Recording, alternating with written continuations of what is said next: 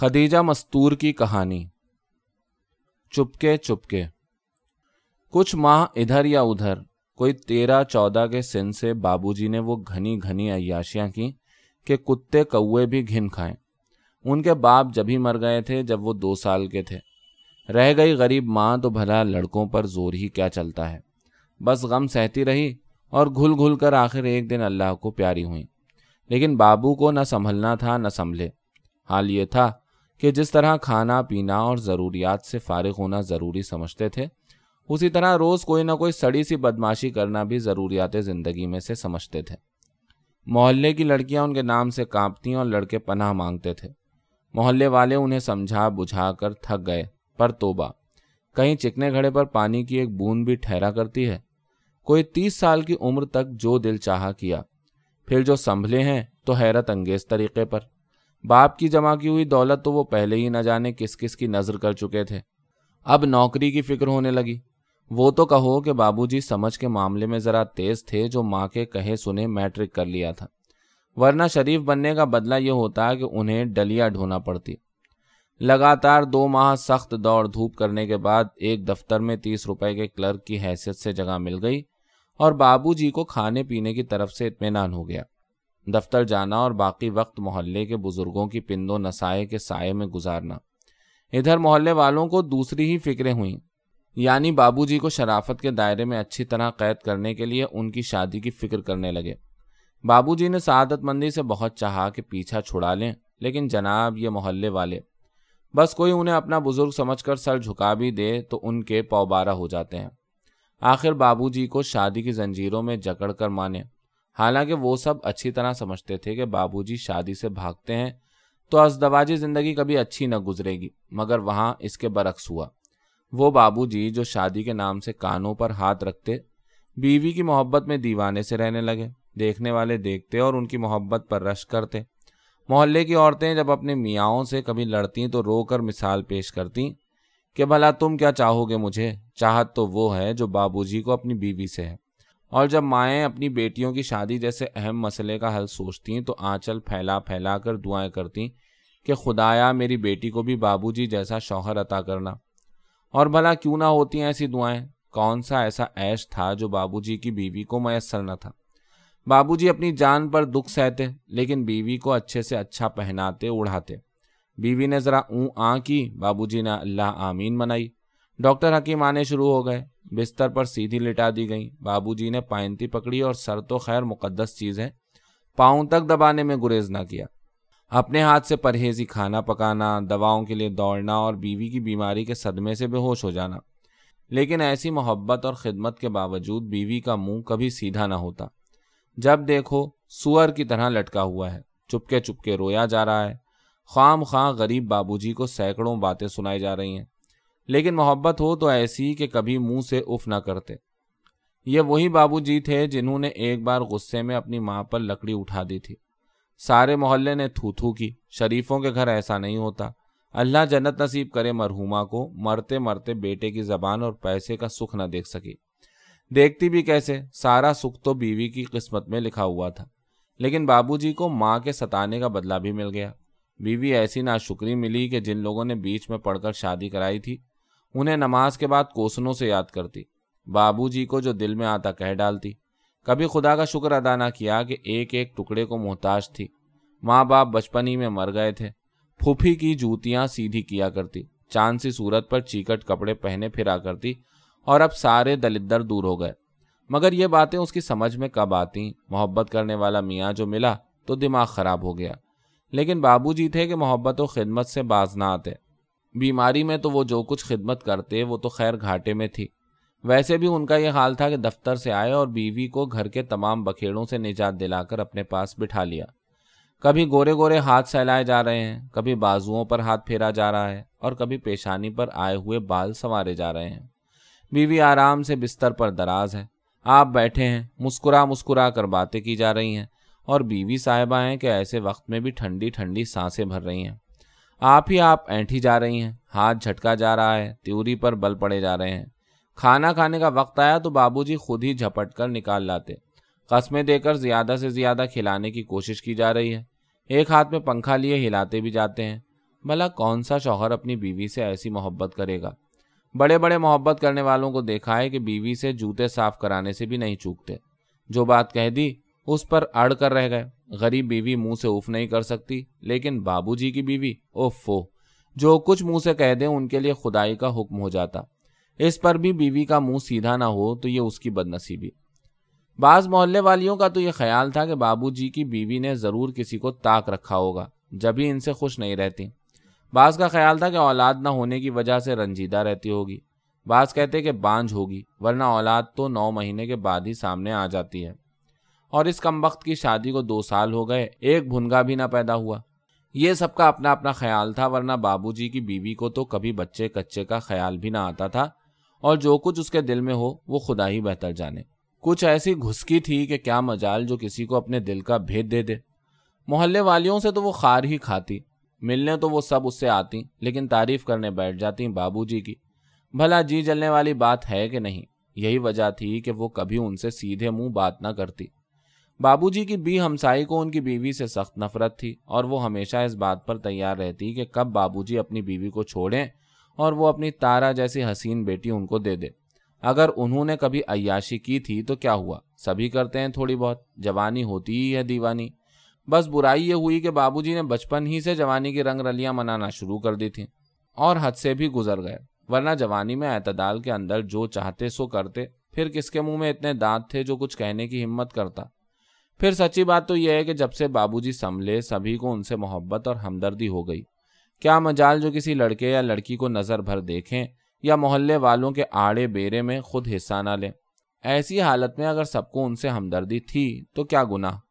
محلے والیاں بابو جی اور ان کی بیوی کے عیش سے کچھ ایسی متاثر تھیں کہ جب ان کے گھر سے آتی تو گھنٹوں وہیں کا ذکر رہتا۔ بابو جی کی بیوی دل کی پیاس کا جوڑا پہنے تھی۔ ارے میں کہتی ہوں کہ گھر میں اچھے اچھے امیر ایسے ٹھاٹ نہ کرتے ہوں گے۔ اور اس بار تو سونے کے نئے کڑے بھی پہنے ہوئے تھی۔ جانے بابو جی اتنا پیسہ کہاں سے لاتے ہیں؟ سنا ہے کہ بہت قرضہ ہو گیا ہے۔ خیر کچھ بھی ہو، یہ دیکھو کہ بیوی سے محبت کیسی ہے۔ میں ہوتی تو عمر بھر پاؤں دھو دھو کر پیتی۔ غرض اس قسم کی اور پچاس باتیں۔ باہر بابو جی کے دوست انہیں چھیڑتے۔ مجنو جیسی محبت کرنے پر تنس کرتے۔ دوستوں سے دور رہنے پر شکایتیں کرتے۔ یار تم زن مرید ہو کر رہ گئے، کبھی ہم کو بھی صورت دکھا دیا کرو، کوئی دوست کہتا۔ تم جانو دفتر سے آنے کے بعد فرصت ہی نہیں ملتی بابو جی صفائی پیش کرتے۔ اور یہ بھابھی کڑک کیوں ہے ہم تو مٹھائی کے کب سے امیدوار ہیں۔ کوئی دوست بیوی تک پر پھپتی کسنے سے نہ چوکتا۔ ارے کھا لینا مٹھائی، جب اللہ کی مرضی ہو بابو جی سر جھکا کر کھینسے نکال دیتے۔ بابو جی کی شادی کو چار سال ہو گئے، لیکن بچہ نہ ہوا۔ اس کا ملال اس قدر محلے والوں کو ہوا کہ ٹھکانا ہی نہیں۔ عورتیں صاف کہہ دیا کرتی ہیں کہ بیوی بانج ہے، اب بچہ نہ ہوگا۔ ہائے افسوس کے بابو جی کے بعد ان کے گھر کا مالک کون ہوگا۔ نسل مٹ گئی۔ یہ باتیں اڑتے اڑتے بابو جی کی بیوی کے کان میں پڑی اور جیسے وہ بلبلا اٹھی روتے روتے آنکھیں سجا لی ان لوگوں کو آنچل پھیلا کر کوسنے دیے، جنہوں نے بیچ میں پڑھ کر شادی کرائی تھی۔ اپنے لیے بھی کتے کووں کی آئی ہوئی موت مانگی اور تین دن تک بابو جی سے رات دن لڑ کر ایک کر دیا۔ لیکن شاباش ہے ان کو۔ پکڑے ہوئے لٹیا چور کی طرح سامنے گھگی آئے رہتے اور جب ذرا لڑائی ختم ہوئی تو بیوی کو ایک نازک سی سونے کی انگوٹھی لا دی اور سمجھ لیا کہ اب اسے اپنا غلام بنا لیا ہے۔ مگر جناب، وہاں معاملہ برعکس ہوا۔ رنجیدگی بڑھتی گئی اور آخرکار رنج و غم نے بیماری کی صورت اختیار کر لی۔ حکیم ڈاکٹر آنے لگے بابو جی دواؤں کے لیے دوڑنے لگے، لیکن بیوی کی حالت گرتی گئی۔ وہ بیچارے پہلے ہی بیوی کے غم میں برابر کے شریک رہ کر آدھے گھل چکے تھے۔ اب اس کی بری حالت دیکھ کر بار بار غشی کے دورے پڑنے لگے۔ ایسے برے وقت میں انہوں نے چاہا کہ گھر کا کام کرنے کے لیے کوئی عورت مل جائے، مگر وقت پڑنے پر تو جیسے ہر چیز انقا ہو جایا کرتی ہے۔ محلے والوں کی کوشش کے باوجود کوئی عورت نہ ملی اور انہوں نے ایک لڑکے رحیم نامی کا انتظام کر دیا۔ رحیم تھا بالکل جوان۔ بابو جی اسے زنانے میں رکھتے ہوئے بڑے ہچکچاتے۔ لیکن یہ وقت ایسا نہ تھا کہ ان کی چاند جیسی بیوی تو پلنگ پر پڑی ایڑیاں رگڑ رہی تھیں۔ اس کے سرانے بیٹھے بابو جی چولہا ہانڈی کرتے، آخر اسے رکھنا ہی پڑا۔ کہنے کو تو رحیم غیر تھا، لیکن نہ جانے خدا نے اس کے دل میں کون سا رحم کا جذبہ پیدا کر دیا تھا کہ سارا دن دوڑ دوڑ کر کام کیا کرتا۔ کیا مجال جو ذرا ناک بھون چڑھائے۔ ادھر بابو جی دوا لینے گئے اور اس نے سب کام چھوڑ چھاڑ بابو جی کی جگہ پر کر دی۔ اپنی مالکن کے سرانے گھنٹوں سر دبایا کرتا اور اس وقت تک نہ ہٹتا جب تک وہ زبردستی اس کے ہاتھ نہ ہٹا دیتی۔ سچ بات تو یہ ہے کہ رحیم نے اس کی اس قدر خدمت کی کہ کوئی اپنا سگا بھی نہ کرتا۔ خدا خدا کر کے تین ماہ بعد بابو جی کی بیوی ذرا تندرست ہوئی اور بابو جی کو جیسے دنیا بھر کی دولت مل گئی۔ لیکن پھر نہ جانے کیا ہوا کہ جوں جوں بیوی تندرست ہو کر خوش رہنے لگی وہ مغموم و متفکر سے نظر آنے لگے۔ حالانکہ انہیں تو خوش ہونا چاہیے تھا کہ بیوی جس کا منہ ہمیشہ سوجا رہتا، اب خوشی سے کھلی رہتی۔ مردہ سی چال میں چستی آ گئی تھی۔ آنکھیں تارا سی روشن ہو گئی تھیں اور کام کاج کرنے سے بھن بنانے کے بجائے ہر وقت رحیم کا ہاتھ بٹانے لگی تھی۔ پھر رنجیدگی کا سبب؟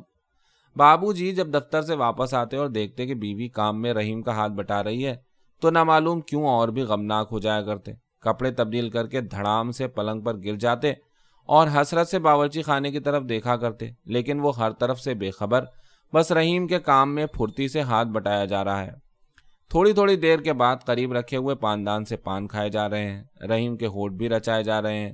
وہ ہے کہ کچکچا کر پان چبا رہا ہے اور اگر بابو جی کا خیال آ گیا تو ایک پان ان کو بھی رحیم کے ہاتھ بھجوا دیا گیا۔ بابو جی پان تو خیر لے لیتے، لیکن کھانے میں بھلا کیا مزہ آتا، جبکہ ان کے حصے کے پان کم وقت رحیم ہڑپ کر جاتا۔ اوفو۔ انگاروں پر لوٹتے وہ رحیم کے رچے ہونٹ دیکھ کر، لیکن وہاں مزے سے باتیں ہوتی میرا بس چلے تو تم کو کام نہ کرنے دوں۔ وہ رحیم کے آگ سے تپتے ہوئے ان نابی چہرے کو پیار سے دیکھ کر آہستہ سے کہتی، ایک دن میں نکال دیں بابو جی۔ رحیم لیٹے ہوئے بابو جی کی طرف اشارہ کرتا، ہوں، دیکھا نہ ہو ان کو بڑے۔ مجھ سے اکیلے کام ہونے سے رہا۔ روز روز کی تو بیمار ہوں۔ وہ غرور سے سر اونچا کر کے نفرت سے منہ بناتی، میں تو غلام ہوں آپ کا۔ مجھے تم سے ایسی ہی امید ہے۔ خوشی سے اس کا چہرہ سرخ ہو جاتا۔ تم یہاں آؤ جی۔ بابو جی دونوں کے بھن بھنانے کی آواز سے تڑپ کر پکارتے۔ آخر کام کیا ہے؟ وہ اٹھلائی ہوئی ان کے پاس آ جاتی۔ یہاں بیٹھو، میرے پاس ٹھنڈک میں۔ وہاں آگ کے سامنے طبیعت خراب ہو جائے گی۔ مجھے ٹھنڈک کی ضرورت نہیں۔ وہاں ذرا کام کاج میں دھیان بٹا رہتا ہے۔ وہ کڑھ کر کہتی، چولہے کے پاس تمہارا دھیان بٹتا ہے اور میری باتوں سے نہیں، وہ تل ملا کر کہتے، تمہاری باتیں؟ وہ ایک دم بفر اٹھتی، تمہارے پاس باتیں ہی کیا رکھی ہیں؟ وہ انی گنی، اب کی تنخواہ میں یہ لا دوں گا، جب کی تنخواہ میں وہ لا دوں گا۔ آج چار سال سے یہ باتیں سنتی چلی آ رہی ہوں۔ آخر کبھی اگتاؤں گی بھی یا نہیں؟ ارے، میں کب کہتا ہوں کہ تم دل نہ بہلاؤ، وہ دب کر کہنے لگتے۔ مگر دیکھو، میرے کہنے کا مقصد تو یہ ہے کہ رحیم کو زیادہ سر پر نہ چڑھاؤ۔ آخر نوکر ہے۔ بھلا اس میں برائی کیا ہے؟ نوکروں سے ذرا سیدھے منہ بولو تو دو کام زیادہ ہی کر دیتے ہیں۔ وہ ہنستی ہوئی پھر باورچی خانے میں دھواں کھانے گھس جاتی۔ خدایا تو موت دے دے رحیم کو۔ بابو جی بلک کر کوستے۔ بالکل چپکے چپکے، بے کس عورتوں کی طرح۔ بیوی کی خوشیاں بڑھتی گئیں اور بابو جی غم سے پاگل رہنے لگے۔ آخر محلے والوں کو بھی فکر ہوئی تو یہی کہ بچہ نہ ہونے کی وجہ سے ان کا یہ حال رہنے لگا ہے۔ اور پھر منحوس رونی صورت بیوی کا ساتھ۔ میاں آخر تم دلہن کا علاج کیوں نہیں کرتے؟ گود بھرے تو تم لوگوں کا دل ٹھنڈا ہو۔ ایک دن محلے کے ایک بزرگ نے ان کو سمجھایا۔